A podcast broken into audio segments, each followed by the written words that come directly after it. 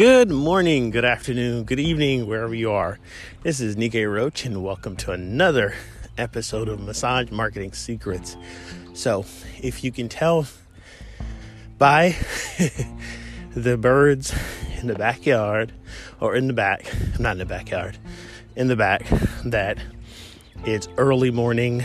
I'm getting out, doing my my morning ritual of exercising, stand focused really thinking about the things that are important in my life and some of the struggles that I've overcome that have become my strengths. And so I was um, just kind of uh, sitting in my office working on some updates in books and what have you. And I came across just one of my photos. It was a picture of myself, my then girlfriend, and our um, another therapist who was part of our, our firm. Uh, she was, um, it literally is the photo of our first employees in our company, which was many, many years ago. You know, we thought we knew we were doing, we were just kind of, you know, bumping into trees. I'm just trying to figure out what it was like to, to not just be a massage therapist, to be a successful business owner.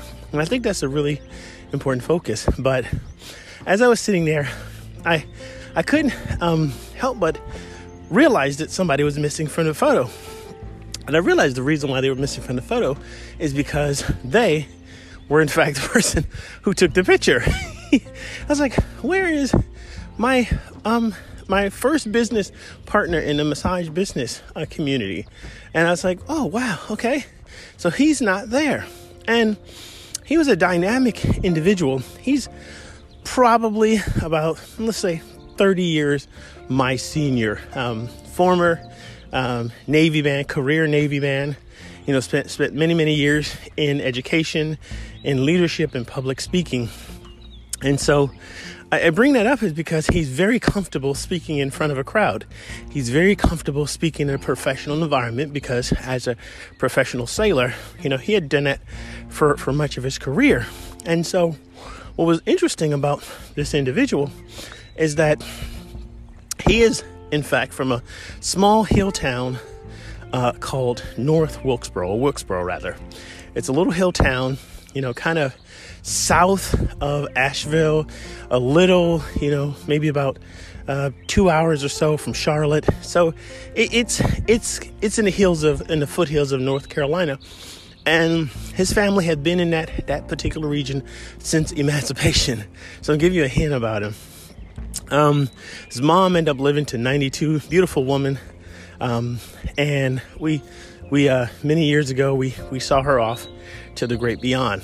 But one of the things that he taught me was interesting because, and, and he taught me, but I don't know if he was looking to teach me this lesson because he taught me many, many uh, things about business and life and, and being um, in this, this challenge that we call uh, business ownership. And he and I had had a small practice. As a matter of fact, it was the it was the room where that picture was taken that we realized that we were too small. We needed to expand.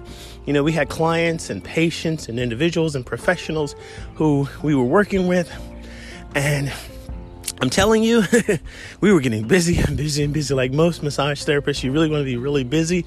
Um, you know, you want to have income coming in so that you can pay employees and do those things. But he went out searching and scouting for a place. He had called, you know, a number of places, you know, that he looked in in the at the time in the newspaper to find a, a, a space for rent. Called around. One person said, "Yes, I have a great place. It was a great location to, um, to us because it was very close to the hospital, and we were looking to do a lot of collaborative work with the local teaching hospital." Interesting enough, but he called him, spoke to a, gentleman with a, I suspect, with a, a, southern accent, and he spoke to him, and, and everything worked out. He said the gentleman who was uh, renting the place said, "Yes, we have a place for you. You just come down here and look it out, see if it meets your needs." And not sure enough, my former business partner went down there, um, you know, got out of his car, and uh, the gentleman, to his shock and amazement, said that the, the, the space was, was rented already. And this was in a matter of minutes, you know, say 15 minutes. You know, it, it happened that it, it, the place was rented. And the reason um, that it happened, and I'll tell you momentarily how it happened, was that my, as I said, um, my former business partner is a li- probably a little darker than me. I mean, he's of African heritage. Um, but on the phone, because of his experience, because of his own training, even though he was from, you know, the hills of North Carolina, he had spent enormous time working on his vocabulary and working on his speech patterns so that when he talks to people, they can understand him. So it's kind of kind of interesting. But this individual who was going to rent a place told it wasn't rented, and it really hurt him. It really hurt him because though he was raised in the hill towns of North Carolina, he had been he'd grown up with that kind of stuff as a child. He'd thought that by this generation that people were much more enlightened and that the, the tenure of a person's skin was not the measure of who they were. So it still hurt him, but but it, it, taught me something, and and, and I, I would say it, it, it taught me, and, and I suspect it'll teach you. There are people who will not like you. There are business people you will come in contact with. You will have patients, you have clients, you'll have superiors, you'll have subordinates, you'll have people in your business community who will not like you. Some will stab you in the back, some will lie about you.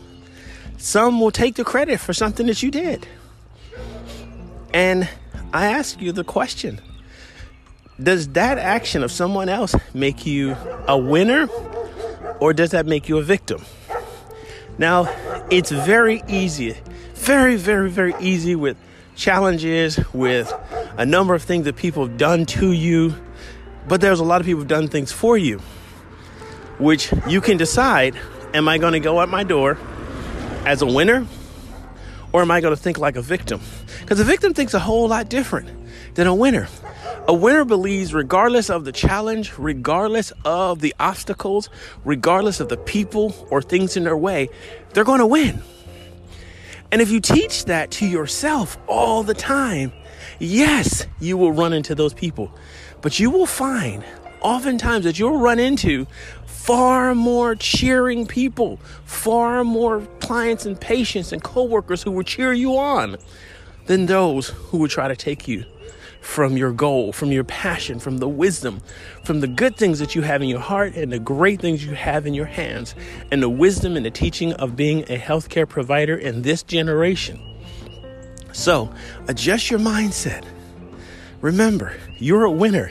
If you've made it this far in the massage therapy career, and our career has been beat up all the time, we get mis um, miscalculated as health, uh, not healthcare workers, but sex workers, as rub down artists, as luxury practitioners, and that the luxury side, not a bad thing.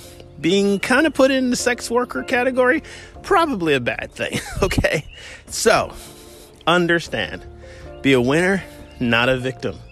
Because winners win races, winners make a lot of money, winners solve problems. Victims go inward. Adjust, adapt, overcome. That's taken from the Marine Corps. And the Marines have lost a lot of battles, but they've won a hell of a lot more than they've lost. And that's why Marines think like winners. I'll see you next time. If you want more innovative ideas to solve some of the challenges in your life, be they marketing, to grow abundance, and even how to get out of debt, go on over to NikkeiRoach.com and I'll be happy to serve you. See you next time.